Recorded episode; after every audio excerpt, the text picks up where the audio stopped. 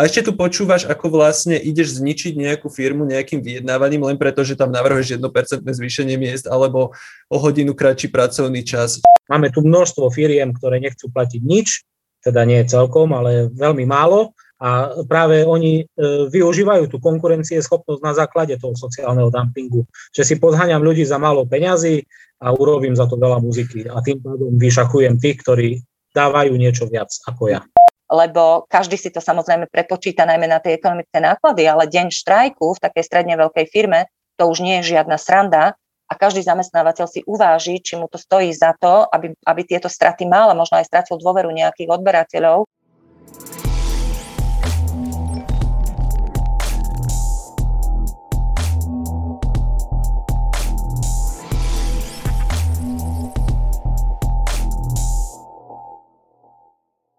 Takže ahojte, vítam všetkých poslucháčov, divákov ďalšej epizódy podcastu Pracujúcej chudoby. Vítam tu aj dnešných našich hostí.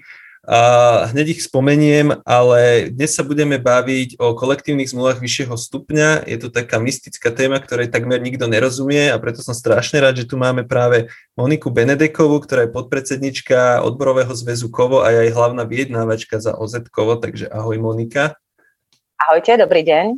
A Jano, ty si tu môj spolumoderátor alebo spoludiskutér, takže ty si tu taká klasická zostava, ty a ja, takže ahoj, som rád, že sa pripojil nakoniec. Takisto zdravím všetkých, aj vás, aj našich poslucháčov alebo divákov. Alebo divákov. Mal si technické problémy, ale už sme to vyriešili. Ja by som začal rovno z ostra. Monika, spýtal sa ťa, že čo je to vôbec kolektívna zmluva vyššieho stupňa, na čo je dobrá, lebo málo kto tomu rozumie, ten pojem je proste právnický pojem, je to komplikované. Na čo je to vôbec dobré a prečo to zamestnanci by mali chceť, aby spadali pod nejakú takúto kolektívnu zmluvu? Ďakujem veľmi pekne za slovo aj za pozvanie do tejto diskusie, lebo myslím si, že naozaj treba väčšiu osvetu, treba naozaj možno viac vysvetľovať aj ten rozdiel a aj tú potrebu, prečo by vlastne sa mali uzatvárať aj odvetvové alebo teda tie kolektívne zmluvy vyššieho stupňa a takisto aj podnikové kolektívne zmluvy a vôbec prečo by sa zamestnanci mali organizovať v odboroch. Ja sa budem snažiť byť naozaj takou ľudskou rečou a nebyť veľmi teda v tej právnickej terminológii, aby to bolo tak uchopiteľné a pochopiteľné pre bežného diváka, poslucháča. Ale snáď teda tí, ktorí sú zamestnanci, poznajú termín podniková kolektívna zmluva. Čiže to je v podstate zmluva, ktorú uzatvára odborová organizácia pôsobiaca u zamestnávateľa, väčšinou teda u jedného, ale nie je vylúčené, že teda môže pôsobiť aj u viacerých, a so zamestnávateľom, kde sa upravujú pracovné podmienky týchto zamestnancov. To znamená ich mzdy, ich pracovný čas a všetky ďalšie benefity, ktoré súvisia vlastne s výkonom práce. Ja len doplním, mali by byť upravené lepšie, než sú v zákonníku práce, akože výhodnejšie. To je v podstate účel kolektívneho vyjednávania. Účelom kolektívnej zmluvy vlastne je zlepšovať pracovné podmienky zamestnancov. To znamená, že tým minimálnym prahom, od ktorého sa odrážajú nároky, aj v kolektívnej zmluve je vždy zákon alebo nejaký všeobecne záväzný pracovnoprávny predpis. No a práve tá odvetvová kolektívna zmluva, alebo teda inými slovami, tak sa odborne volá kolektívna zmluva vyššieho stupňa, to je v podstate zmluva, ktorú neuzatvára jednotlivý zamestnávateľ, ale nejaké združenie alebo asociácia zamestnávateľov, čiže zamestnávateľský zväz. A na druhej strane zase teda asociácia, ak to tak môžem povedať, odborových organizácií, čiže odborový zväz. A táto kolektívna zmluva upravuje nie podmienky jednotlivého podniku, ale upravuje pracovné podmienky zamestnancov v danom odvetví.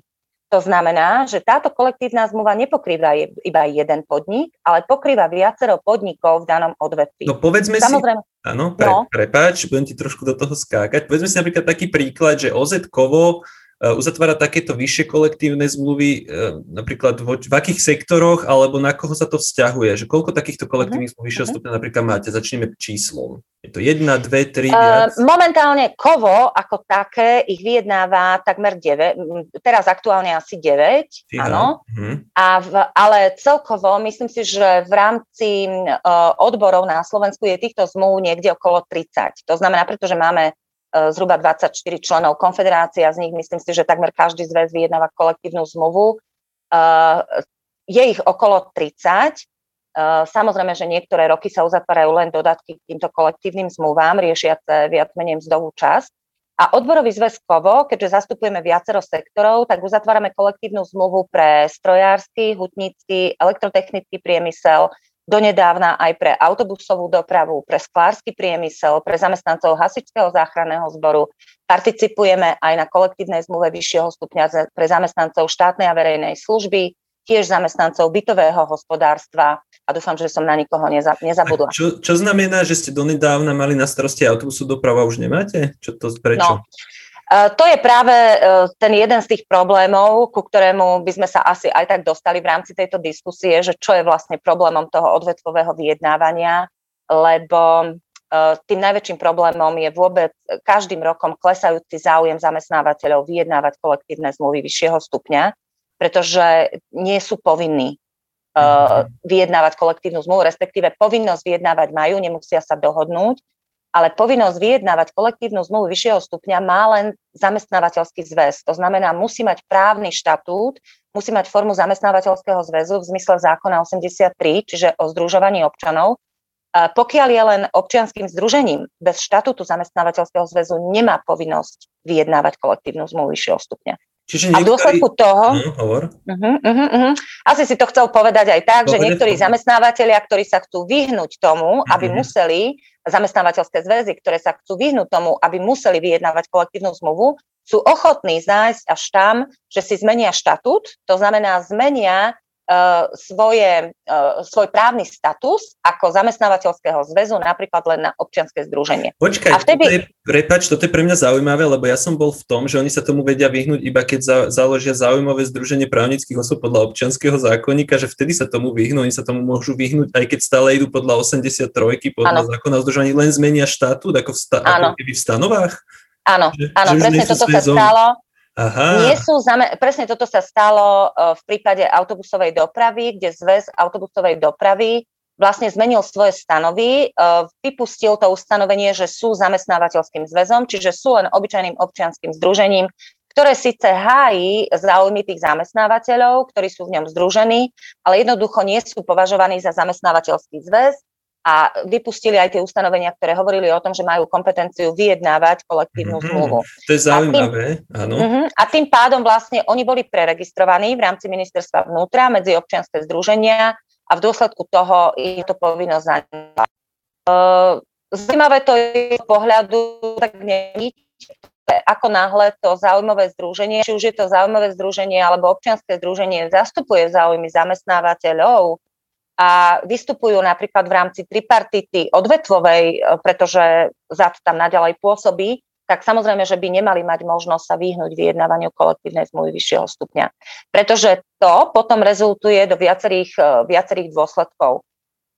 Tým, že nemáme napríklad v autobusovej doprave kolektívnu zmluvu vyššieho stupňa, a už sa to stalo v minulosti raz, kedy 5 rokov odvetvová kolektívna zmluva nebola a to, čo bol dôsledok neexistencie kolektívnej zmluvy odvetvovej, bolo absolútne prehlbenie nerovností medzi jednotlivými podnikmi v autobusovej doprave, aj regionálne rozdiely, ale aj konkrétne rozdiely medzi podnikmi, ktoré sa nám ani potom za ďalších 5 rokov, keď sme začali opätovne vyjednávať, odvetovú kolektívnu zmluvu nepodarilo dobehnúť, pretože samozrejme tá východisková pozícia bola taká, že jeden podnik mal mzdy veľmi vysoké, druhý veľmi nízke a v dôsledku toho nebolo možné, alebo bolo veľmi ťažké vlastne na odvetvovej úrovni ako keby dohodnúť jednu tarifnú tabulku pre všetkých. Lebo keď sú jedni veľmi vysoko a jedni veľmi nízko, tak samozrejme ten zamestnávateľský zväz má tendenciu vždy sa prispôsobovať tomu, ktorý je nízko, ktorý má tie nároky, alebo tie nároky a práva. To je v podstate väčší konflikt, že zamestnávateľia vždy argumentujú tou nízkovládkou a tými ostatnými, čo zarábajú málo a odborári vždy argumentujú tým, že porovnávame sa s tými silnejšími a ťahajme to hore. A teraz, ak správne chápem, tak v tej autobusovej doprave KZVS-ka tá kolektívna zmluva vyššieho stupňa není. Lebo už majú zmenený štát. Ešte je, pretože my sme ju uzatvorili v tom roku 2018 alebo 2019 na 3 roky, čiže ona do konca tohto roka platí. Samozrejme už bez so mzdovou časťou, ktorá bola dohodnutá v roku 2019, pretože v 20. a 21. sa dodatky nevyjednávajú, ale ako telo zmluvy samotné ten obsah platí do konca tohto roka. Dobre, ale mzdy vlastne ostali na úrovni roku 2019. A na tomto príklade vlastne, keď vlastne tento sektor príde o kolektívku vyššieho stupňa, tak o čo tí zamestnanci potom prídu? Lebo na tomto podľa mňa by sme mohli ukázať, že keď existuje takáto kolektívna zmluva vyššieho stupňa, ktorá je vyjednaná, sú v nej nejaké veci, teraz keď prestane platiť mzdová časť, alebo už prestala, teraz asi prestala, už mám pocit, tak akože čo sa stane? Tí zamestnanci to pocítia? To je prvá otázka. No, takto.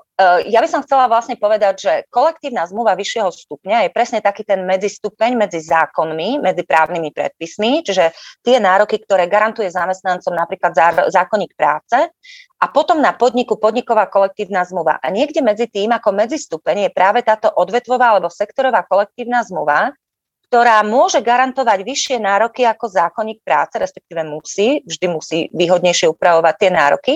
Na druhej strane odvetvová kolektívna zmluva nedosahuje väčšinou úroveň podnikovej kolektívnej zmluvy, ale to je v poriadku, to aj tak musí byť, pretože podniková kolektívna zmluva musí garantovať nároky ešte vyššie ako odvetvová kolektívna zmluva. A tým je daná tá postupnosť, čiže máme úroveň všeobecne záväzných právnych predpisov, zákony a tak ďalej. Nad tým máme odvetvovú kolektívnu zmluvu a nad tým máme podnikovú kolektívnu zmluvu a prípadne potom ešte pracovnú zmluvu. Čiže je to taký medzistupeň a pokiaľ neexistuje odvetvová kolektívna zmluva, tak potom východiskom pre podnikovú kolektívnu zmluvu je len zákonná úroveň. Čiže ako keby sa tá podniková kolektívna zmluva a nároky v nej potom odrážajú od zákonnej úrovne, ktorá je samozrejme nižšia ako kolektívna zmluva vyššieho stupňa. Čiže to je dôležitý moment a to možno veľa ľudí tak akože nechápe celkom, že veď akože my máme podnikovú kolektívnu zmluvu, na čo je nám odvetvová. No presne na to, že keď sa vyjednáva podniková, tak nehľadí sa na ustanovenia zákona, ale musia sa brať do úvahy aj ustanovenia kolektívnej zmluvy vyššieho stupňa a tá podniková musí garantovať minimálne to, čo garantuje tá odvetvová kolektívna zmluva. A teraz o čo prišli zamestnanci v autobusovej doprave? No, v prvom rade znovu sa nám budú zväčšovať rozdiely v nárokoch zamestnancov, tak regionálne, ako aj v konkrétnych podnikoch, pretože niekde jednoducho máme možno odbory, ktoré sú schopné vyjednať podnikovú kolektívnu zmluvu s vyššími benefitmi, niekde možno tie ekonomické podmienky alebo možno aj regionálne podmienky sa berú do úvahy a sú tí odborári tlačení k tomu, aby jednoducho nemali také vysoké požiadavky, toto je bežná prax, aby sa zohľadňovali regionálne rozdiely, s tým ste sa určite stretli aj vy. To znamená, že budú sa nám zväčšovať rozdiely. Samozrejme, tá kolektívna zmluva vyššieho stupňa zakotvuje niektoré tabuľku, už to je hneď prvá vec, tabuľka, od ktorej sa musia odvíjať podnikové kolektívne zmluvy. Tým, že už 2 roky tú tabuľku nemáme, respektíve ostala zakonzervovaná v roku 2019, tým pádom podnikové kolektívne vyjednávanie už sa odvíja len od zákonnej úrovne. Čiže tým pádom je to ťažšie pre tých podnikových vyjednávačov, ako keby žiadať ešte viac, lebo áno, presne tak. Ich tlačia na tú nižšiu úroveň. Presne tak.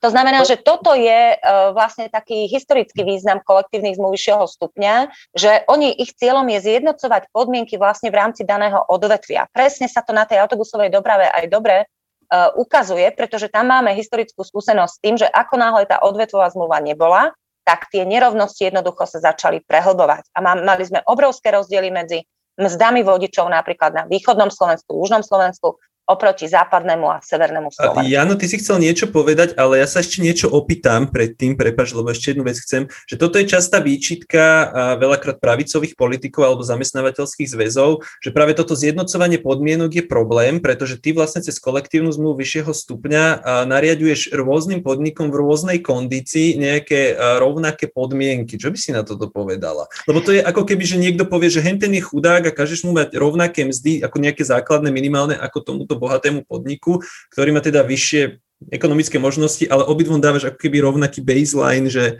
majú byť na tom rovnako v tých minimálnych mzdových požiadavkách.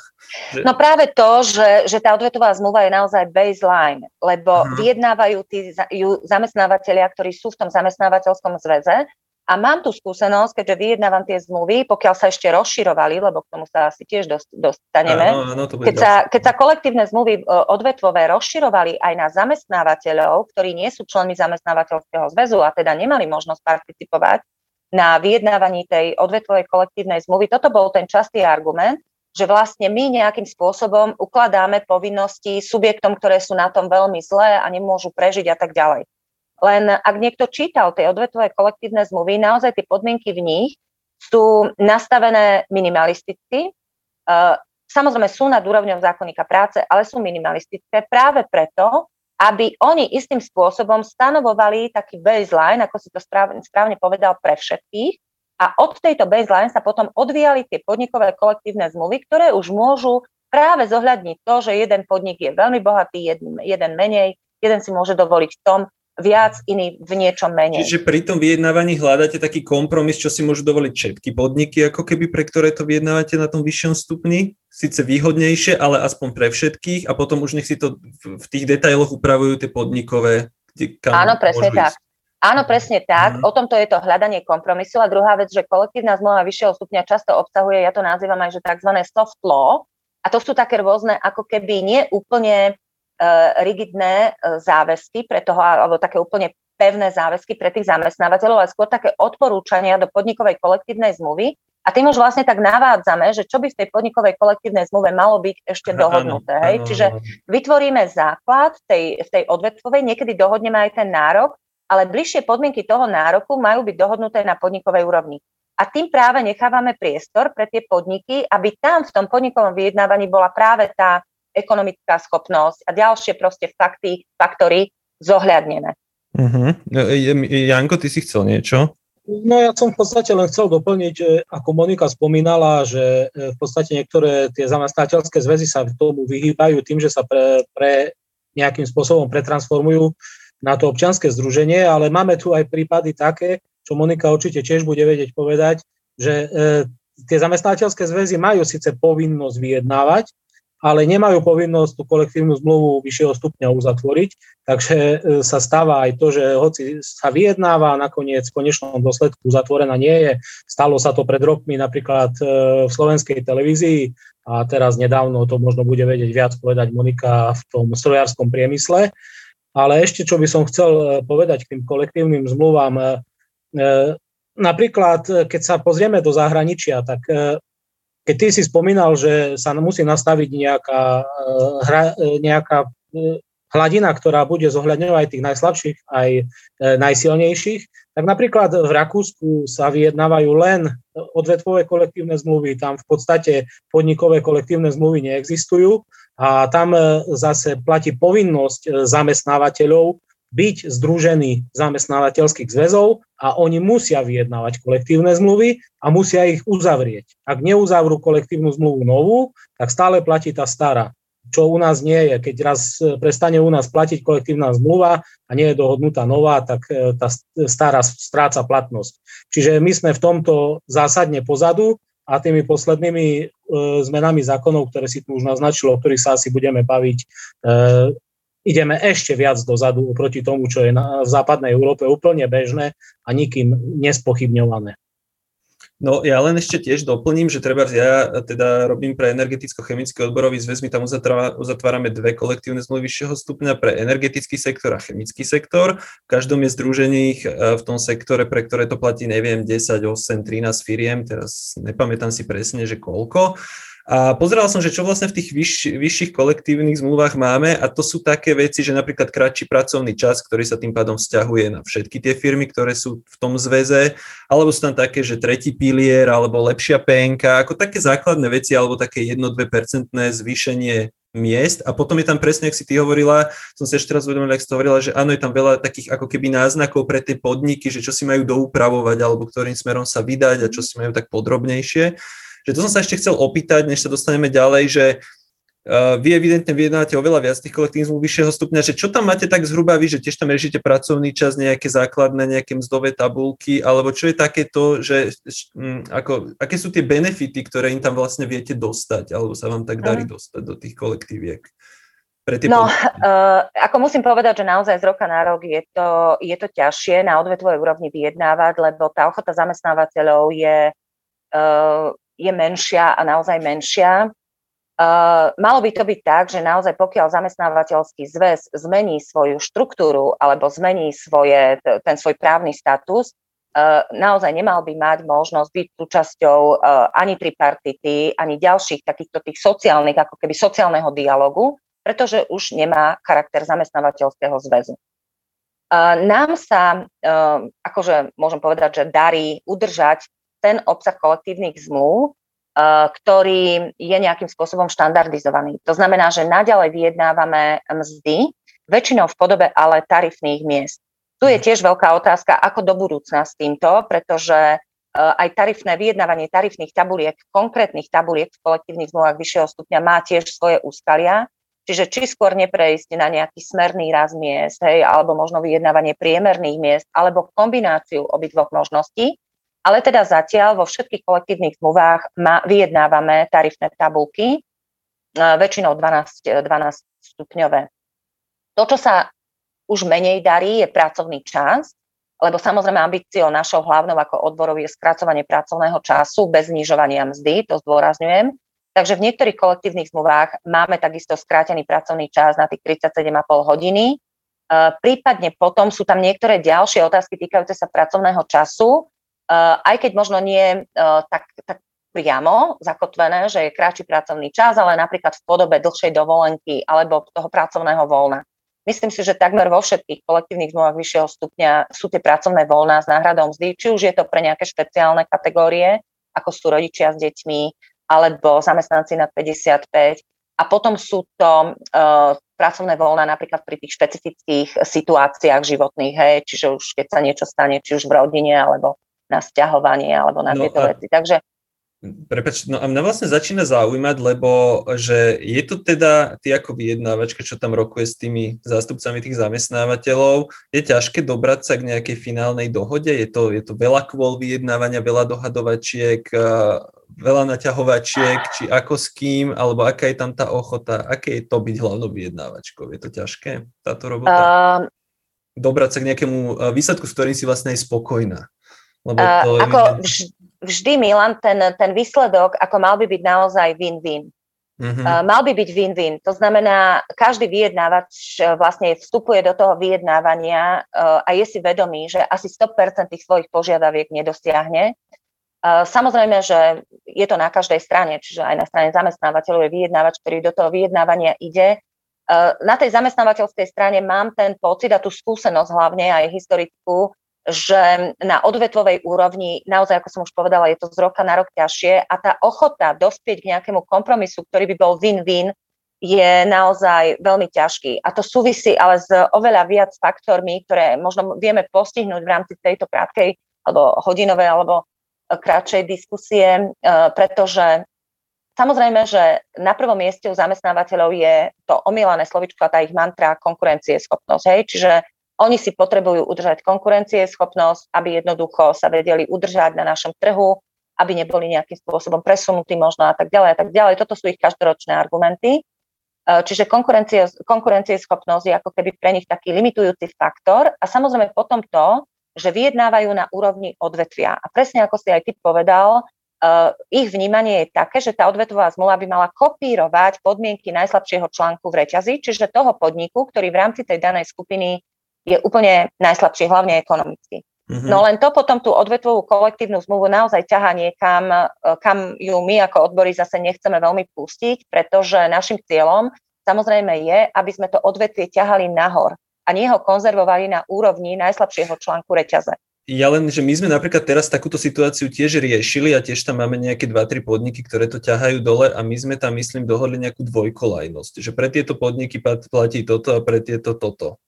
Alebo už sme rozmýšľali, že či ich nezahrňať do tej kolektívnej zmluvy, lebo ťahajú nás dole, čiže ako je to ťažké sa s tým, hovorím, že aké ťažké sa s tým vyrovnať, že musíme hľadať dvojkolajné riešenie. No. Ja teda to dvojkolajné riešenie ja považujem za dosť nebezpečné, ja ho teda zatiaľ odmietam, my ho v našich kolektívnych zmluvách vôbec neakceptujeme. Samozrejme možno, že je to niekedy na úkor toho, že tie nároky nedostaneme na takú úroveň, ako by sme chceli. Ale keď hovoríš, ešte sa možno dotknem toho, čo Janko povedal ohľadom strojárskej kolektívnej zmluvy, to je takisto také možno nepochopenie významu aj odvetvového kolektívneho vyjednávania, ale aj sociálneho dialogu ako takého. A toto ja naozaj to si beriem až ako moju misiu, aby sme vysvetľovali zamestnávateľom, že tie riešenia celospoločenské, vrátanie aj sociálnych podmienok, pracovných podmienok zamestnancov by mali byť naozaj prijímané nejakým konsenzom a na základe nejakej diskusie, nejakého dialogu. Lebo ak my toto nezvládneme, ak my tu nedokážeme vlastne aj v rámci napríklad kolektívneho vyjednávania dosiahnuť kompromis, ono sa to potom niekde odrazí, či už v sociálnych nejakých nepokojoch, či už proste v nestabilite tej spoločnosti. A myslím si, že to nás brzdí aj z takého akože širšieho, v tom širšom kontexte ako spoločnosť ísť dopredu. Čiže ja vnímam sociálny dialog a v rámci neho aj kolektívne vyjednávanie za naozaj veľmi a absolútne, ja si myslím, až kľúčový nástroj toho, aby sme sa aj ako spoločnosť pohli dopredu. A bohužiaľ, mnohí zamestnávateľia berú, a toto teda by som chcela povedať, že berú to kolektívne vyjednávanie len ako nevyhnutné zlo, ako nejakú cenu za sociálny zmier a aj to s tými rôznymi obštrukciami, s tými rôznymi snahami vymaniť sa vlastne z toho najmä odvetvového kolektívneho vyjednávania, lebo na podnikovej úrovni to už tak možné nie je. Tam už vždy k nejakému výsledku sa teda dopracovať ten zamestnávateľ s odborovou organizáciou musí. A hlavne to, čo je kľúčové, je potom tá možnosť nátlaku. Na podnikovej úrovni a na odvetovej úrovni. Ako tam sa to veľmi nedá porovnávať, pretože iné je zorganizovať štrajk napríklad v podnikoch, ktoré mám v strojárskej zmluve a ktorých je 35, kde musíš urobiť hlasovanie o štrajku v každom jednom podniku a v každom jednom musia byť splnené podmienky štrajku. A zorganizovať štrajk v jednom podniku za konkrétne požiadavky tých zamestnancov, ktoré vyplývajú teda z tej kolektívnej zmluvy alebo z toho kolektívneho vyjednávania. Takže toto sú naozaj diametrálne odlišné parametre, z ktorých musíme ako vyjednávači vychádzať. Preto, keď si sa pýtal na to, či je jednoduché dosiahnuť kompromis, absolútne to nie je jednoduché, na odvetovej úrovni vôbec nie.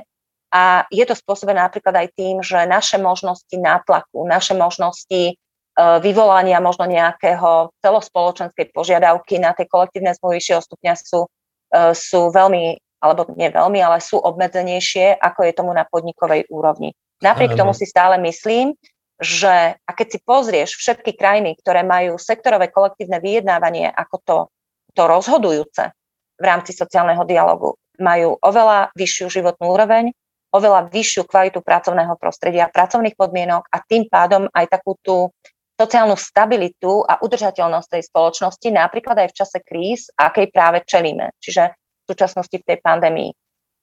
Bohužiaľ, my historicky odvetvové kolektívne vyjednávanie nemáme tu nejakým spôsobom zakotvené. Historicky vzniklo v roku 1991 spolu s novým zákonom o kolektívnom vyjednávaní a bohužiaľ aj ten spôsob, ako je ukotvené v právnych predpisoch kolektívne vyjednávanie na odvetvovej úrovni, tak zatiaľ nevytvára ten predpoklad, aby využil sa naplno jeho potenciál a aby sa stalo rozhodujúcim kolektívnym vyjednávaním alebo rozhodujúcou formou sociálneho dialógu na Slovensku. Jasné, no skúsim to zrekapitulovať, lebo to, čo tu Jano spomínal, ako to funguje v Rakúsku, tak tam ako keby úplne ide do úzadia ten argument, že ty pre celé odvetvie vyjednávaš ako keby štartovacie podmienky, hej? A u nás to tým ľuďom vyčítajú, respektíve tým vyjednávačom alebo tým odborárom vyčítajú, že vy vyjednávate rovnaké podmienky pre všetky firmy v odvetví. Naopak v Rakúsku a na západe sa na to pozerajú práve tak, že ako keby, že chceš podnikať v tomto odvetví, tak tu máš kolektívnu zmluvu a takéto sú tam platy, mzdy a proste pracovné podmienky. Ak si není schopný generovať také príjmy a také tržby, že by si to bol schopný bať, tak v tom odvetví ani nepodnikaj. A v podstate mne to príde tak, že vďaka tým odvetvovým zmluvám si udržujú všetky firmy v tom odvetví nejaký štandard a podnikajú proste iba tie entity, ktoré sú schopní ho dodržiavať. Kdežto u nás, keďže sa to takto ako keby nabúrava, tak tu máme fakt, akože aj ja zažívam z tých anekdotických príbehov, čo mi tí ľudia posielajú, máš jednoducho firmy, ktoré sú naozaj že nadštandardné a potom máš firmy, ktoré by už akože pomaly snad už ani nemali existovať, aké sú garážové a ako proste sa chovajú k tým zamestnancom, ako sú není schopní generovať príjmy, ako sú není schopní platiť ani len faktúry, ani mzdy, proste, ale furt sa snažia ako keby tam nejako udržať na tom trhu. Čiže toto na margo toho argumentu by som len chcel povedať, na margo toho, že proste určujeme tu podmienky všetkým. A druhá vec je, že z toho, ako to počúvam, tak vlastne zistujem, že u nás je to také v v takom ako zúfalom stave, až by som povedal, že zamestnávateľské zväzy si môžu povedať, či vlastne majú štatút právny alebo nemajú právny štatút a podľa toho, či ho nemajú alebo majú ho, ty môžeš naháňať, aby vyjednával. Už keď ho aj má, naháňaš ho, aby vyjednával, nemusí to uzavrieť tú zmluvu, hej. A na druhej strane ty ho nemáš ako donútiť, lebo ty nemôžeš povedať, že hej, vy 10 firiem ideme robiť štrajk a tých zamestnancov proste sa v živote nespoja. Je problém, aby sa spojili v jednej firme a nie ešte v 10 alebo v 30 firmách, pre ktoré platí tá kolektívka.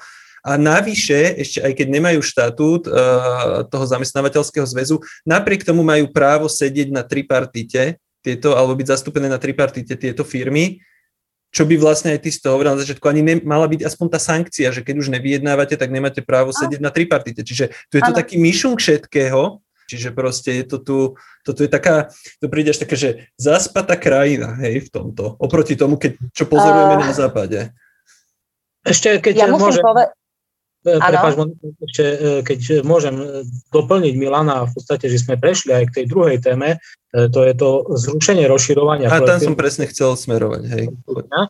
Takže mohli by sme sa porozprávať o tom, aby si vlastne aj ty povedala, že prečo to bolo dôležité, že sa rozširovali tieto kolektívne zmluvy, že a akým spôsobom vlastne sme o to prišli, o túto možnosť, o to rozširovanie, akým spôsobom to prešlo, niečo o tom porozprávať a potom povedať niečo v tom zmysle, že prečo je to dobré, alebo prečo to napríklad medzinárodné inštitúcie odporúčajú práve to kolektívne vyjednávanie vyššieho stupňa a to rozširovanie kolektívnych zmluv, lebo to odporúča či Medzinárodná organizácia práce, či Európska únia nám to odporúča a my to likvidujeme. Ja to teda len na dovysvetlenie ešte dokreslím. Jedna vec je uzavrieť kolektívnu zmluvu vyššieho stupňa, ktorá teda platí pre tie vymenované firmy v tej zmluve, lebo tam sa proste tie firmy vymenujú. A my sme tu mali nejaký inštitút rozširovania, že potom to, čo sa dojednalo, sa rozšírilo. To si mohla vysvetliť, že nemusíš presne technicky, ale že existovalo niečo také ako rozšírenie. A potom, že on zrazu sa to zrušilo, ako lusknutím prsta, niečo, čo sa tu budovalo roky, aspoň nejaké zúfale rozširovanie sme tu mali, tak už ani to nemáme. Čiže to len na doplnenie teda Janovej otázky. Nech sa páči. Áno. No, toto je naozaj téma sama o sebe, pretože tak, ako to už aj Janko naznačil, v tej zúfalej situácii, v ktorej odvetvové kolektívne vyjednávanie na Slovensku je a naozaj ako to prídavné meno prívlastok zúfalý asi sa k tomu hodí, pretože tým, že naozaj vyjednávam tie odvetvové kolektívne zmluvy, vidím, v akom marazme sa odvetvové kolektívne vyjednávanie hýbe roky, rokúce. Nemáme celkom ako keby kapacitu to zmeniť ani legislatívne.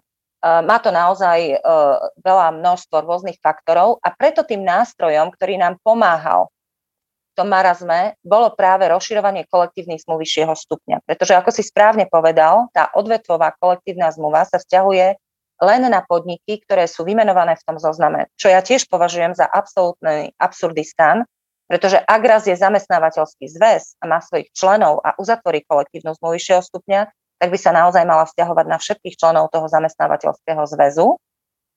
Opäť naražame tam na celý rad problémov, ako je v podstate neodvetvovosť zamestnávateľských zväzov, pretože mnohé síce sa nazývajú zväz strojárskeho priemyslu, ale tam majú aj firmy, ktoré sú z vedy a výskumu, ktoré sú z obchodu a tak ďalej. Čiže to je napríklad zase samostatný problém. Ale ak sa už podarí teda uzatvoriť kolektívnu zmluvu vyššieho stupňa, čo nie je jednoduché, ale keď sa uzatvorila, bolo možné jej záväznosť rozšíriť na ďalšie podniky, ktoré mali rovnaké SKNS. SKNS je kód štatistickej klasifikácie činnosti toho podniku, čiže to je nejaké štatistické číslo, ktoré každý podnik podľa svojej výrobnej činnosti alebo svojej hlavnej činnosti má pridelené.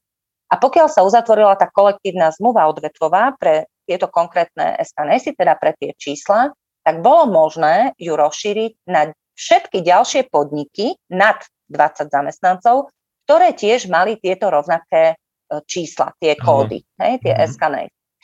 A toto prebiehalo proste svojím formalizovaným procesom, ktorý riadilo Ministerstvo práce, spadá to teda pod Ministerstvo práce, tam bola nejaká tripartitná komisia, ktorá sa zišla, posudzovala sa reprezentatívnosť, to je zase svoj samostatný problém, reprezentatívnosť kolektívnej zmluvy vyššieho stupňa, ale len v prípade, že boli pre dané odvetvie uzatvorené viaceré tak vtedy sa rozšírila tá, ktorá pokrývala najväčší počet zamestnancov.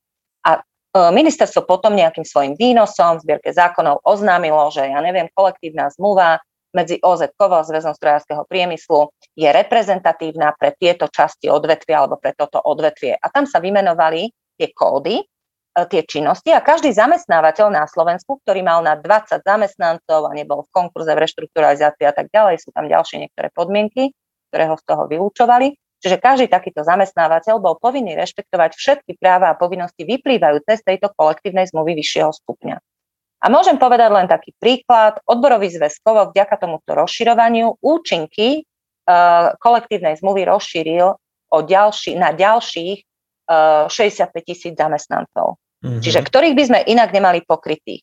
IOZ, to sú asi jediné dva zväzy, ktoré rozširovali kolektívne zmluvy, rozšíril tiež na ďalších 60 000 zamestnancov. Čiže ďalšia skupina nejakých 125-130 000 zamestnancov získala vlastne pokrytie kolektívnou zmluvou vyššieho stupňa.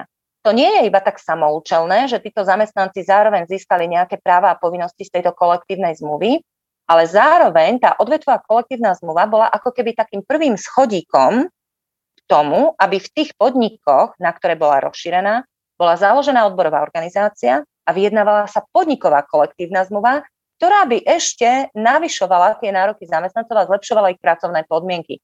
Čiže to rozširovanie kolektívnych zmluv pre nás ako odbory malo v podstate jednak primárny význam zlepšovať pracovné podmienky zamestnancov, ktorí vôbec nie sú pokrytí žiadnou kolektívnou zmluvou.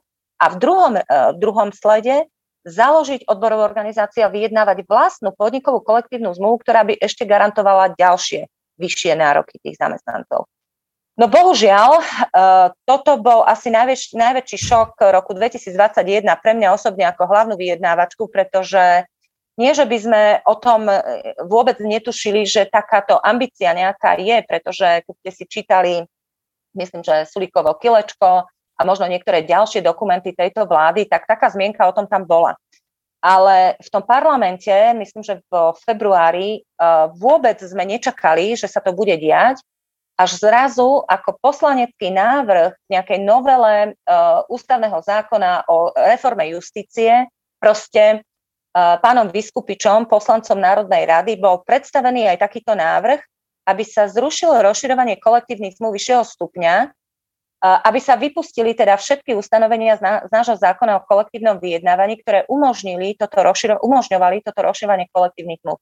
Čo je úplne bezprecedentné, pretože dokonca aj krajiny, ktoré nepoužívajú rozširovanie, majú ho v právnej úprave. My sme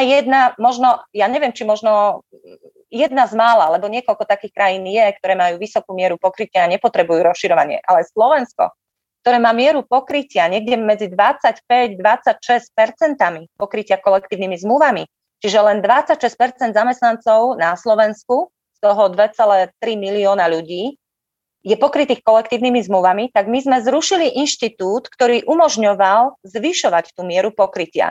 A navyše, ten spôsob, akým to bolo urobené, bol pre nás absolútne nepriateľný a šokujúci, pretože to bolo bez akejkoľvek diskusie, dokonca bez nejakého upozornenia, že by sme o tom vedeli a vyjadrili nejaký nesúhlas. My sme netušili, že toto sa ide diať ako odbory, ako zástupcovia zamestnancov a ten zákon, tá novela bola schválená, dokonca bez možnosti po dohode, aby tie zmluvné strany kolektívnej zmluvy vyššieho stupňa po dohode mohli tú kolektívnu zmluvu rozšíriť. Ani takúto možnosť dnešný zákon o kolektívnom vyjednávaní nedáva a boli také prípady, napríklad konkrétne IOZ, Integrovaný odborový zväz, takto rozširoval po dohode so zamestnávateľským zväzom. Dnes túto možnosť nemajú. V dôsledku čoho stavební robotníci, ktorí naozaj pre nich tá kolektívna zmluva vyššieho stupňa tiež mala svoj význam, pretože im garantovala, viete, aká situácia častokrát je v tom stavebníctve, im garantovala isté nároky, isté práva a teraz to rozšírenie nie je možné. Čiže toto je pre mňa návrat naozaj do 19. storočia. Toto je téma, ktorú...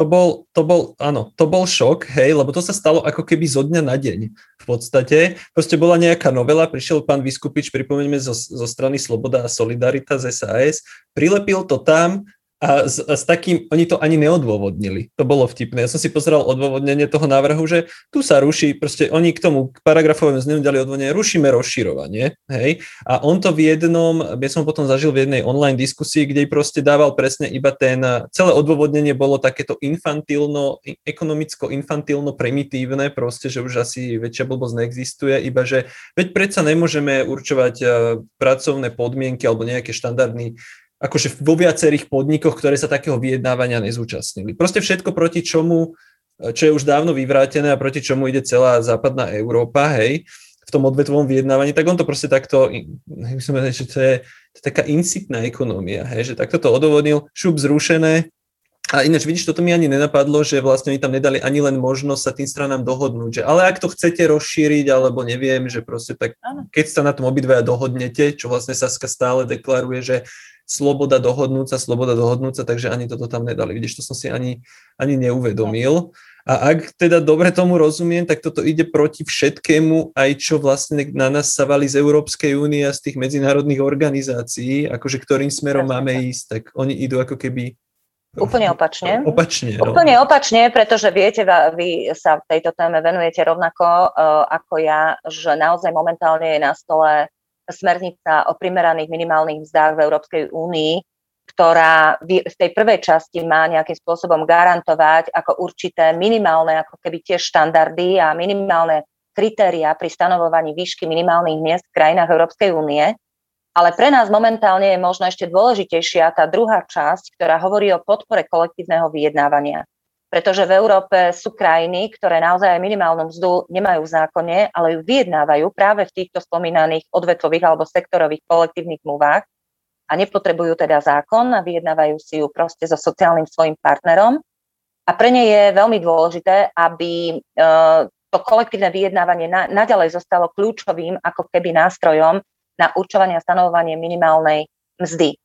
A tá smernica navrhuje, aby v krajinách, kde nie je pokrytie kolektívnymi zmluvami aspoň 70%, dokonca naposledy viem, že sa hovorilo až o 90%, ale zatiaľ teda v tom texte je, že pokiaľ miera pokrytia kolektívnymi zmluvami nie je aspoň 70%, tak vlády týchto členských štátov musia pripraviť akčné plány, na základe ktorých príjmu opatrenia na zvýšenie a podporu teda kolektívneho vyjednávania, hlavne sektorového, a zvýšenie pokrytia, miery pokrytia kolektívnymi zmluvami, teda tých 25%, ktoré Slovensko dnes má mieru pokrytia, takže na nás by sa to určite vzťahovalo. A v priebehu toho, ako prebieha táto diskusia na európskej úrovni, tak na Slovensku sa stalo to, že sme urobili jeden obrovský veľký krok späť a namiesto toho, aby sme mieru pokrytia kolektívnymi zmluvami a samozrejme tým aj kvalitu pracovného prostredia, pracovných podmienok, kvality života zamestnancov zlepšovali, tak my sme urobili krok späť, bez odôvodnenia, bez dialogu s odbormi, so zamestnávateľmi a tak ďalej. Jednoducho sme odstrihli možnosť rozširovať kolektívne zmluvy a ako hovorím, sme jedna z mála krajín, ktorá toto teraz momentálne nemá ani v legislatíve, lebo sú mnohé krajiny, ktoré to síce neuplatňujú, pretože majú mieru pokrytia kolektívnymi zmluvami 90%, možno viac, ako napríklad to spomínané Rakúsko. A tie nepotrebujú rozširovať kolektívne zmluvy, pretože tá miera pokrytia je taká vysoká. Áno, je to tam vďaka tomu, že zamestnávateľia majú povinné členstvo v hospodárskej komore a tým pádom tá kolektívna zmluva sa automaticky, ako sa vyjedná, vzťahuje na všetkých zamestnávateľov. No my sme takýto pokus urobili. Začali sme tiež diskutovať o tom, že by u nás teda bolo tiež nejakým spôsobom povinné členstvo, alebo zatiaľ možno aspoň registrácia zamestnávateľov Slovenskej obchodnej a priemyselnej komore. A potom prípadne by sme urobili ďalší krok, že by sa takisto vyjednávalo na odvetví vlastne pre všetkých zamestnávateľov. No jednak to teda narazilo na nevôľu zamestnávateľov, pretože samozrejme všetko, čo je nejakým spôsobom akože povinné a musí byť rešpektované, naoktrojované nejako zákonom alebo proste vyššou motou, je neakceptovateľné a vlastne po nejakom jednom rokovaní tie iniciatívy aj skončili. Čo je jeden z veľkých problémov, prečo kolektívne vyjednávanie na Slovensku nefunguje, pretože niektoré kolektívne zmluvy, napríklad aj tie, ktoré ja vyjednávam, sa vzťahujú na 6 firiem. Ako my môžeme povedať, že je to odvetvová kolektívna zmluva, napríklad v elektrotechnickom priemysle, ak sa vzťahuje len na 6 firiem tohto odvetvia. A potom aj rozširovať takú kolektívnu zmluvu, akože samozrejme, že je otázne, pretože ona potom, ale Teda je to spôsobené tým, že zamestnávateľia sami nechcú, aby sa tá kolektívna zmluva vzťahovala na ďalších ich členov, na ďalších zamestnávateľov a jednoducho ich neuvedú do toho zoznamu, ktorý je prílohou kolektívnej zmluvy a v dôsledku toho potom reprezentatívnosť takejto kolektívnej zmluvy 6 stupňa je veľmi nízka. Reprezentuje možno, 20% zamestnávateľov v danom odvetví, čo je málo, samozrejme. Jasné, no evidentne, akože stratégiou zamestnávateľov je neustále rozbíjať snahu zjednotiť nejaké veci. Vždy nechajme to individuálne, firmu po firme, nechajme to na individuálnom vzťahu zamestnávateľ, zamestnanec, proste len nie je nič kolektívne a nie je nič, ako keby, že žiadne hromadné akcie, žiadne združovanie, žiadne podmienky rovnako pre celý sektor, proste oni majú stále snahu všetko rozbíjať, čiže sa nečudujem, že to stroskotalo a preto ma to teda vedia asi už poslednej teda otázke alebo poslednému takému bloku, že už sme toto tak naznačili, ale skúsme to zhrnúť, že kebyže toto chceme dať na poriadok raz na Slovensku, že čo by všetko sa malo tak nejak urobiť, ako nejaké také bloky, že aby sme takéto odvetové vyjednávanie na Slovensku zaviedli. Nebodaj, akože môj sen je po vzore Rakúska, kde tiež je snaha to rozbíjať, ale stále si to tam držia, kedysi to bolo aj v Slovinsku. A že vlastne, kde by sme mali začať? Lebo ja to vidím tak, že mali by sme napríklad minimálne začať v tom, že zamestnávateľia by sa mali združovať v zamestnávateľských zväzoch, ktorým reálne patria, nie, že sa na nejaký... Lebo aj my napríklad my zastupujeme tiež aj maloobchod v Energeticko-chemickom odborovom zväze, hej? Že proste nie, akože len aj v odboroch sú všelijaké firmy a všelijakí zamestnanci, aj keď sa ten zväz volá, treba OZ Kovo alebo Energeticko-chemický odborový zväz, ale tiež tam máme všelijaký myšung, ale aj v tých zamestnávateľských zväzoch je myšung všetkého možného. Čiže napríklad prvý krok by asi bolo nejaké povinné členstvo vo zväzoch v takých zamestnávateľských, kam tá firma reálne patrí, aby sa to nemiešalo. Ale to je asi len jedna z vecí, že čo by tam ešte tak malo byť. Tých opatrení, my sme robili aj taký projekt, v rámci Konfederácie teraz práve k extenziám kolektívnych zmluv, kde som sa ale zamerala viac aj na to, že, lebo extenzia má význam vtedy, keď máš čo rozširovať. Čiže v prvom kole musíš mať tú kolektívnu zmluvu vyššieho stupňa, ktorú môžeš rozširovať, ktorú môžeš teda zaviazať aj ďalších zamestnávateľov. A druhá vec, aby tá kolektívna zmluva mala kvalitný obsah, čiže aby bola atraktívna pre tých zamestnancov, aby im teda garantovala naozaj väčší rozsah práv, ako im dávajú len všeobecne záväzné právne predpisy. Tých opatrení je niekoľko, my sme tam teda niektoré identifikovali. Samozrejme, jedna z vecí je, ako motivovať zamestnávateľov, aby chceli byť sami viazaní kolektívnymi zmluvami vyššieho stupňa, lebo myslím si, že istou cestou, že naozaj naoktrojovať niečo, ísť cestou povinného členstva v nejakej komore, asi je to cesta, len oveľa ťažšia, pretože budeme narážať na tú bariéru proste neochoty a nezáujmu a možno až takej kritiky, že ideme v súčasnosti niečo povinne reglementovať. Ja si myslím, že by to mala byť motivácia a tá motivácia by mohla možno vyplývať aj z toho, že zamestnávateľia, ktorí, a hovorí sa o tom napríklad tiež v tej smernici spomínanej, zamestnávateľia, ktorí napríklad chcú žiadať o verejné zdroje, o financie, napríklad vo verejných obstarávaniach, súťažiach a tak ďalej, musia byť pokrytí nejakou kolektívnou zmluvou. Mm-hmm. Tým pádom musia ako keby garantovať určitý sociálny welfare tým zamestnancom, lebo majú svoje odbory, majú kolektívne zmluvy a keď aj nemajú odbory, tak minimálne sú viazaní vyššou kolektívnou zmluvou. Nemôže sa Prepáčte, na týmto som totiž aj ja rozmýšľal a nemôže sa potom stať, že zamestnávateľia budú zakladať tzv. Žlté odbory, to sú také falošné odbory, ktoré teda spolupracujú so zamestnávateľom a budú vytvárať pro forma kolektívne zmluvy? Ako môže sa to asi stať? Či? Môže sa to stať a je to aj dnes. Napríklad konkrétne mám taký príklad, keď už si načal túto tému, mám taký príklad ASEPU, to je Asociácia strojárskeho elektrotechnického priemyslu na čele s pánom Štyrkom, ktorá uzatvára kolektívnu zmluvu vyššieho stupňa s Všeobecným Slobodným odborovým zväzom a tá kolektívna zmluva je na úrovni zákonníka práce, negarantuje teda vlastne žiadne iné nároky a jej jediným cieľom bolo zabrániť rozširovaniu kolektívnych zmluv vyššieho stupňa OZ-kovo. Čiže všetci členovia, ktorí už sú pokrytí touto asepáckou kolektívnou zmluvou odvetvovou, už na nich už nemohli byť rozšírené naše kolektívne zmluvy, lebo tak je postavený zákon. A tým pádom samozrejme naše kolektívne zmluvy ako OZ Kovo garantovali vyšší rozsah práv a nárokov zamestnancov, čomu sa niektoré podniky chceli vyhnúť a tým pádom si vytvorili takúto žltú kolektívnu zmluvu. Samozrejme, my sme to tak nenechali, vstúpili sme do toho procesu, podali sme žalobu na súd, beží súdne konanie a zároveň sme podali návrh na vyjednávanie ASEPu, pretože v rámci ASEPu pôsobia aj zamestnávateľia, v ktorých je etablovaný odborový zväz Kovo. Čiže my tam máme svoje odborové organizácie, tým pádom nás minimálne mali zapojiť už aj do toho predchádzajúceho kolektívneho vyjednávania. Čiže ako ja si myslím, že jeden z veľmi dôležitých krokov je zvyšovať mieru organizovanosti v odboroch.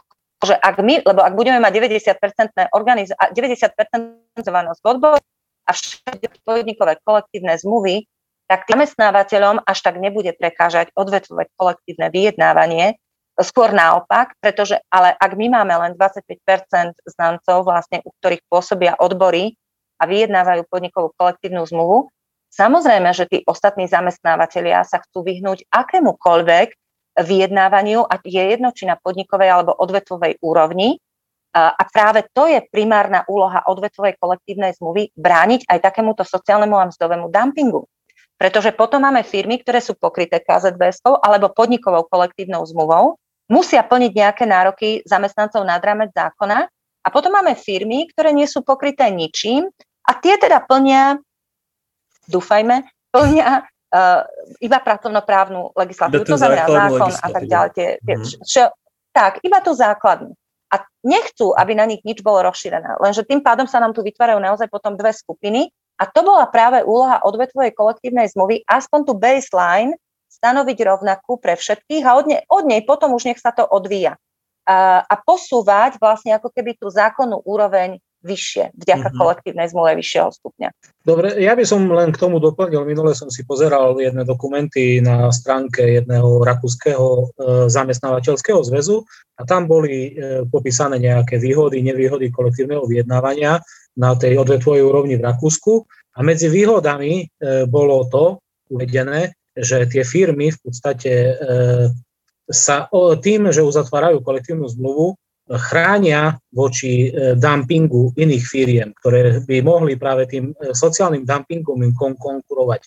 Čiže tie firmy, ktoré sú zodpovedné a snažia sa vylepšovať tie pracovné podmienky svojim zamestnancom, sú chránené voči takémuto neférovému konaniu takej tej čiernej konkurencie. Čo v podstate oni chcú si znižiť náklady, čo najnižšie náklady, čo najmenej zaplatím, pozháňam ľudí skade, stade, rýchlo to urobím to zadarmo a tým pádom si zlikvidujem tú konkurenciu, ktorá poskytuje normálne pracovné podmienky svojim zamestnancom. Čiže preto hovorí, že je treba tam zahrňovať aj ostatných, aby nemohli podrývať proste tieto, konkurovať takýmto. Áno, jasne. Známych argumentov v prospech uzatvárania tých kolektívnych zmluv vyššieho stupňa alebo tých sektorových kolektívnych zmluv v Rakúsku. Čiže v podstate toto by platilo aj pre naše firmy, lenže my zase nalejeme si čistého vína. Máme tu množstvo firiem, ktoré nechcú platiť nič, teda nie celkom, ale veľmi málo. A práve oni využívajú tú konkurencieschopnosť na základe toho sociálneho dumpingu, že si podháňam ľudí za málo peňazí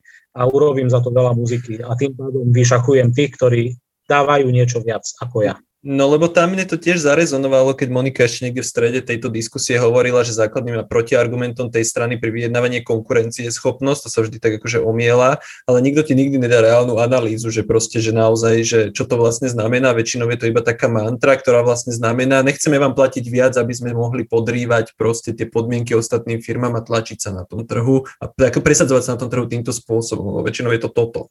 Hej. Ale teda už, aby sme to zbytočne nenaťahovali, lebo viem, že ne každý má čas, ešte by som teda, ešte okrem toho, že motivovať tie firmy zapájať sa do kolektívneho vyjednávania tým, že štátnu zákazku získate iba, ak napríklad budete mať kolektívnu zmluvu, že ešte čo tak by si tak navrhovala, aby sa to tak rozbehlo reálne toto celé? Ja si myslím, že treba to, čo som už aj povedala, treba šíriť aj osvetu, aj medzi zamestnancami, aj medzi členmi, lebo naozaj mnohí ani nepoznajú rozdiel medzi podnikovou kolektívnou zmluvou a odvetovou kolektívnou zmluvou. Možno zatraktívniť ten obsah kolektívnych zmluv, čo je ale ťažké, samozrejme bez tej podpory členskej základne a bez možno nejakých nástrojov nátlaku. Preto ja si myslím, že celkom odvetvové kolektívne vyjednávanie, ak naozaj máme ambíciu z neho urobiť ten rozhodujúci nástroj sociálneho dialogu, tak sa neobíde bez aj zmeny legislatívy. Jednoducho nové nastavenie napríklad podmienku štrajku na odvetvovej úrovni, Otázka presne, opäť rozširovanie, znovu dostať do zákona rozširovanie kolektívnych zmluv vyššieho stupňa ako jeden z nástrojov. Takisto v kolektívnych zmluvách vyššieho stupňa upraviť tvorbu zoznamu, aby pokrytie, to primárne pokrytie kolektívneho zmluvy vyššieho stupňa sa vzťahovalo na všetkých členov zamestnávateľského zväzu, primárne teda na tých, kde pôsobia odbory, ale aj na ostatných, ktorí vlastne patria do toho daného odvetvia. Potom napríklad prehodnocovanie tých kódov štatistických klasifikácií, to SKNS, pretože nie každý zamestnávateľ má ten kód zodpovedajúci jeho reálnej činnosti. A stáva sa, že podnik síce bol strojársky, ale zmenil svoju výrobu na chemickú a stále má ten kód ekonomickej činnosti ako strojársky. Tým pádom my na ňo uzatvoríme strojárskú kolektívnu zmluvu, respektíve na ňo rozšírime, ale tie podmienky už na ňo nesedia, pretože robí proste pôsobí v úplne inom odvetví. A jednoducho niečo pre tých zamestnancov by bolo vhodnejšie upravovať niečo iné.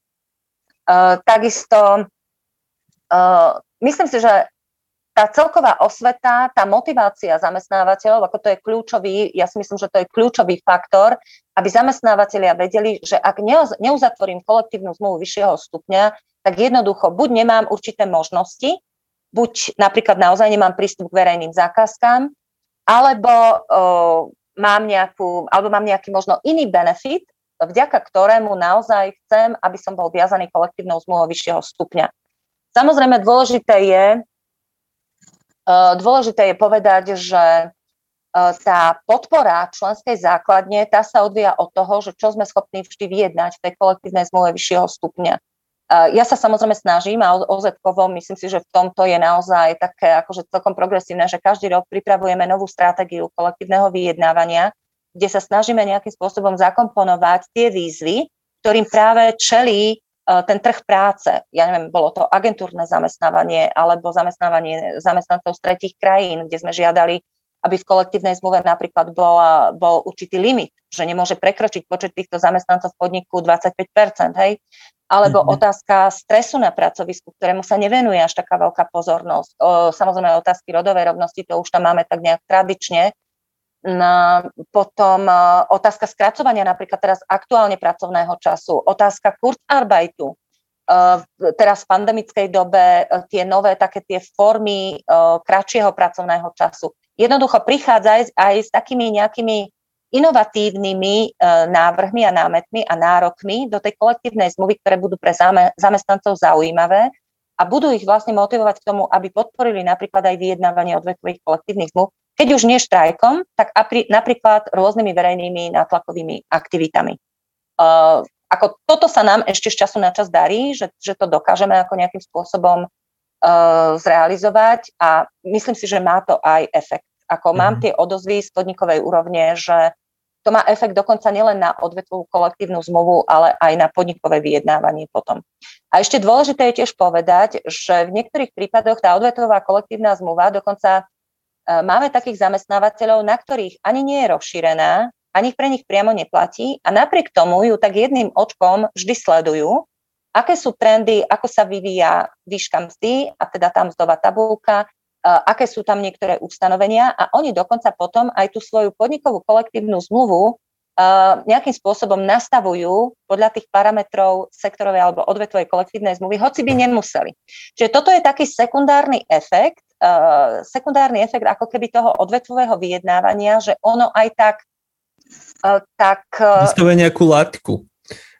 Presne tak, že ono nastavuje tú laťku, aj keď nemožno povinnú, ale jednoducho niektorí zamestnávateľia, a teda musím povedať, že aj takí sú natoľko osvietení a uvedomeli, že chcú ako keby držať krok s tými podmienkami v odvetví. Lebo samozrejme, to je zase tiež taký efekt, že ako náhle to odvetvie sa začne niekde prepadávať, tak ono potom neudrží si tých zamestnancov, pretože sú iné odvetvia, ktoré budú atraktívnejšie, možno naozaj aj vďaka kolektívnej zmluve vyššieho stupňa, ktorá bude tie podmienky ťahať hore.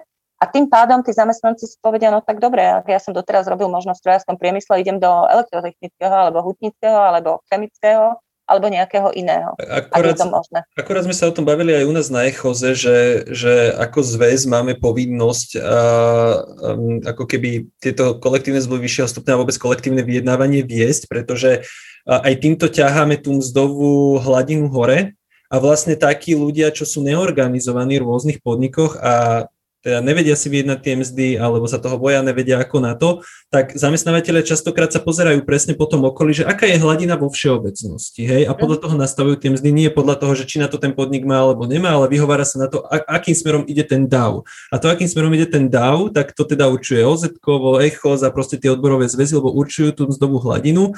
A vlastne, akože keď my prestaneme ťahať tie mzdy hore, tak potom akože kam to pôjde? Hej, potom akože to môže stagnovať roky, rokúce a ľudia, ktorí reálne nie sú odborovo organizovaní, tak akože tí zamestnávateľia naozaj nebudú nútení im dávať vyššie mzdy, keď to my prestaneme ťahať hore. Čiže mne to príde, že tá, ako toto, čo si spomenula, že sú zamestnávateľia, ktorí na to bajočkom pozerajú, tak to je dosť dobrý point, lebo naozaj akože aj tí personalisti, aj tí zamestnávateľia, oni sa stretávajú a pozerajú sa, že ako to funguje v iných firmách, a oni sa po sebe opičia doslova. Čiže a to je vlastne aj častý asi argument na vyjednávanie, že ale však všade inde je to takto, tak čo vy vlastne chcete. Čiže stále sa argumentuje tým, čo je všade inde. A keď teda to chceme pozdvihnúť, tak musíme sa snažiť o to, aby to všade inde bolo stále lepšie a lepšie. Ale ešte jedno je zaujímavé, toto ešte takto možno ešte uzaveriem, že tu je dosť zaujímavý rozdiel medzi tebou a mnou napríklad, že ty stále ideš na to tak akože tak motivačne a tak diplomaticky a tak ako keby, že krok po kroku evolučne sa to snažíš. Mne už to proste prípada tak, že dajme to kúrnik šopa proste priamo natvrdo do zákona, ako čo má byť, nastavme tie vzťahy, síce sa to mnohým nebude páčiť, ale proste nakoniec sa prispôsobia, lebo ja mám potom, že to bude strašne dlho trvať. A neviem, ja by som napríklad na to išiel takto, že tvrdo, lebo proste ako tu sa budeme do nekonečna motať a vidím, že z toho, čo si všetko povedala, že koľko veľa problémov v tejto oblasti je, nikto sa o to nezaujíma, tí, čo sa o to zaujímať majú a zrušili napríklad rozširovanie kolektivizmu, tomu ani nerozumejú, čiže tu evidentne neexistuje ani žiadna nejaká, že pracovná skupina, ktorá by reálne akože pracovala intenzívne na tom, aby popísala, že kde sme a kde máme byť a čo treba zmeniť. A takéto niečo sa napríklad na Slovensku asi ani nedieje. Nechcela som to do takej politickej až roviny teraz ťahať. Ja som vyjednávač, čiže určite mám v sebe veľkú dávku diplomácie, pretože vieš, kolektívne vyjednávanie naozaj je umenie možného a ty vyjednávaš vždy s tou ambíciou, že k tomu vyjednávaciemu stolu s tými sociálnymi partnermi sa chceš a aj musíš vrátiť aj o rok, aj o ďalší rok a tak ďalej. Čiže aj to nastavenie vzťahov je istým spôsobom dôležité, aby sme aj určitú mieru diplomácie a korektnosti mali. Na druhej strane, áno, máš pravdu, súčasná politická garnitúra o nejaký zákon o kolektívnom vyjednávaní nejaví aniže minimálny záujem. Predtým, áno, v podstate to odvetvové, teda to rozširovanie kolektívnych zmluv bolo na istý čas prerušené, pretože ústavný súd, zase poslanci teda podali ťažnosť na ústavný súd. Ústavný súd konštatoval, že je tam nejaký problém s ústavnosťou, s rozporom s ústavou. Tie rozpory sa odstránili, začalo to teda fungovať novým spôsobom, asi 3 alebo 4 roky to takto fungovalo, až kým teda neprišlo toto rozhodnutie vo februári. My sme ešte, myslím, tento rok aj stihli nejaké 2 zmluvy rozšíriť, teda ešte podľa starého zákona, až kým neprišlo teda toto rozhodnutie. Čiže ty povieš, že ja by som to dal natvrdo do zákona. No bohužiaľ, nie som ministerka práce, možno niekedy v budúcnosti budem, ale zatiaľ nie som. A na to treba samozrejme politickú vôľu. Isté, a tá politická vôľa, áno, v minulosti tu istá politická vôľa bola, len možno sme ešte celkom nevedeli, ako to uchopiť. A druhá vec, tá decentralizácia, lebo to je ďalší aspekt vyjednávania kolektívneho všeobecne, a to platí ale v celej Európe, nie len na Slovensku, snaha naozaj tlačiť to kolektívne vyjednávanie na podnikovú úroveň. A toto napríklad sa deje aj v krajinách, ktoré sú tradične odvetvové, ako je Nemecko, takisto sa na toto sťažujú, že tí zamestnávateľia práve kvôli tej svojej mantre konkurencieschopnosti sa veľmi chcú to rozbiť presne tak a chcú ťažiť z toho, že jednoducho budú mať výhodu konkurenčnú práve, ja neviem, v nízkej cene práce alebo v nižšej cene práce, v horších pracovných podmienkách a tak ďalej. Je to úplne zlý trend. Odbory celosvetovo sú si tohoto vedomé, aj sa snažia teda bojovať proti tomu, ale ako fakt, toto už je možno taká filozofická otázka, ten boj kapitálu a práce, ako je veľmi nevyvážený. Jednoducho, a mne chýba aj väčšia angažovanosť samotných ľudí, samotných zamestnancov, lebo toto nemôže vyriešiť ani ja, ani Mitraja, ani 200 odborových funkcionárov, ani 2000 odborových funkcionárov. Jednoducho, toto chce naozaj zmenu angažovanosti a postoja ľudí, aby sa zaujímali o svoje práva, aby sa angažovali, aby jednoducho hlavne vyjednávali a mali tie svoje základné organizácie a boli organizovaní, lebo ak sa budeme ďalej trieštiť, ak budeme naozaj sa vyjednávať len na podnikovej úrovni, ako my tie skúsenosti máme, tam, kde neexistuje odvetvová kolektívna zmluva, samozrejme funguje to, vyjednáva sa na tých podnikoch, ale tá úroveň je nižšia, to tempo možno zvyšovania tých nárokov je pomalšie a hlavne sa nám prehlbujú rozdiely medzi podnikmi, medzi regiónmi, medzi krajinami. Veď to vidíme tam, Slovensko, Česko, Poľsko, Maďarsko, Česi už nemajú skoro žiadne odvetvové kolektívne zmluvy, majú možno, ja neviem, 4, v odvetví Kovo vyjednávajú 2, aj to úplne marginálne, v nejakej leteckej doprave a v nejakom neviem čom. A myslím, elektrotechnický priemysel. Je to veľký zväz, majú 2 odvetvové kolektívne zmluvy, aj tam tvrdia, že tiež tie nároky veľmi ťažko vyjednávajú. To isté Poľsko, tam je to ešte horšie. Maďarsko, úplne obdobná situácia. Takže je to možno aj taký ten pozostatok toho, že dlhodobo to odvetvové vyjednávanie nemalo tradíciu a nevieme sa, áno, chcelo by to revolúciu, len jeden človek, neviem, či dokáže urobiť revolúciu. Chce to samozrejme aj vhodnú politickú klímu a politickú vôľu. Možno, ak by sme dostali do ulic tých 2 milióny zamestnancov za to, že chcú zmeniť zákon o kolektívnom vyjednávaní, tak nepotrebujeme v podstate nič iné a tá politická vôľa sa nájde, lebo je tu ten tlak z dola. Ak to bude iba tlak, teda možno od nejakých odborových funkcionárov, že treba to urobiť, lebo to odvetové vyjednávanie je dôležité, tak tá politická vôľa sa nájde veľmi ťažko. A ten krok zrušenia, rozširovania kolektívnych zmluv vyššieho stupňa je krok opačným smerom. To nie je krok k posilňovaniu kolektívneho vyjednávania, to je nám asi všetkým zrejme. Čiže ja sa obávam, že pokiaľ bude takto nastavená vláda, ako je momentálne nastavená, tak rúže nepokvitnú odvetvovému kolektívnemu vyjednávaniu. Ja sa obávam, že sociálnemu dialogu ako takému. Čo je obrovská škoda, pretože fakt naozaj toto nemusí byť človek nejak veľmi osvietený, ale ak trošku pozná geopolitiku a tú situáciu v iných krajinách, tak musí vedieť, že a tam, kde sa komunikuje a tam, kde sa dosiahne nejaký celospoločenský konsenzus, jednoducho tá stabilita je väčšia. A toto bohužiaľ, na túto úroveň sme sa ešte bohužiaľ my tu nedostali. Jano, hneď ti dám slovo, lebo si chcel niečo povedať. Nechcel si niečo povedať, sa mi zdalo, že chceš niečo povedať. Ja som chcel len jednu poznámku k tomu dať, že vlastne ty si tu vlastne odpovedala a tak skryto na to, že ja sa často stretávam s otázkou, že na čo mám byť v odborovej organizácii, čo z toho budem mať, hej? Lebo však keď je tam aj napríklad len 20% ľudí zorganizovaných v tom podniku, tak keď sa vyjedná kolektívna zmluva, tak ona platí na všetkých zamestnancov vždy, takže mnohí si povedia, že budem čiernym pasažierom, však oni to vyjednajú, ale tá odpoveď je presne, čo si hovorila, že ona je, že sila je v počtoch. Jednoducho, keď v tej odborovej organizácii je organizovaných ani 90% ľudí, tak tí vyjednávači cítia úplne inú silu, úplne inú podporu, s úplne iným sebavedomím idú do vyjednávania a majú úplne iný nástroj, čím sa aj ako keby, poviem to sprosto, vyhrážať tomu zamestnávateľu, lebo môžu naozaj povedať, ja tu mám 90% ľudí v tejto organizácii, my ideme automaticky do štrajku, oni sú všetci nabudení, takže keď nebude toto, tak my proste odstavíme stroje. Ale keď tam majú proste 5,5 človeka, tak teda vyjednajú, čo vyjednajú a potom tí ostatní hovoria, na čo tam mám byť, však aj tak nič nevyjednali. A je to potom taká hlava 22, že potrebuješ atraktívnu kolektívnu zmluvu, aby si ich pritiahla, ale nevieš ju získať, keď tam tých ľudí nemáš, ktorí to nepodporujú. Čiže to je v takom začarovanom kruhu vlastne. Áno, je to presne začarovaný kruh, preto som tak hovorila tak nadšene o tej angažovanosti tých zamestnancov a vôbec občanov a vôbec občianskej spoločnosti, lebo chceli sme ju, vybojovali sme si ju pred viac ako 30 rokmi, ale jednoducho ju podľa mňa celkom nevyužívame, tie nástroje, ktoré v tej občianskej spoločnosti máme a to nie súvisí len s kolektívnym vyjednávaním, to je ešte na ďalšie debaty, ale je to presne o tom, pretože obsah kolektívnej zmluvy, obsah nárokov je presne zrkadlom toho, koľko ľudí stojí za tými vyjednávačmi a koľko ľudí je ochotný naozaj zabojovať za obsah tej kolektívnej zmluvy.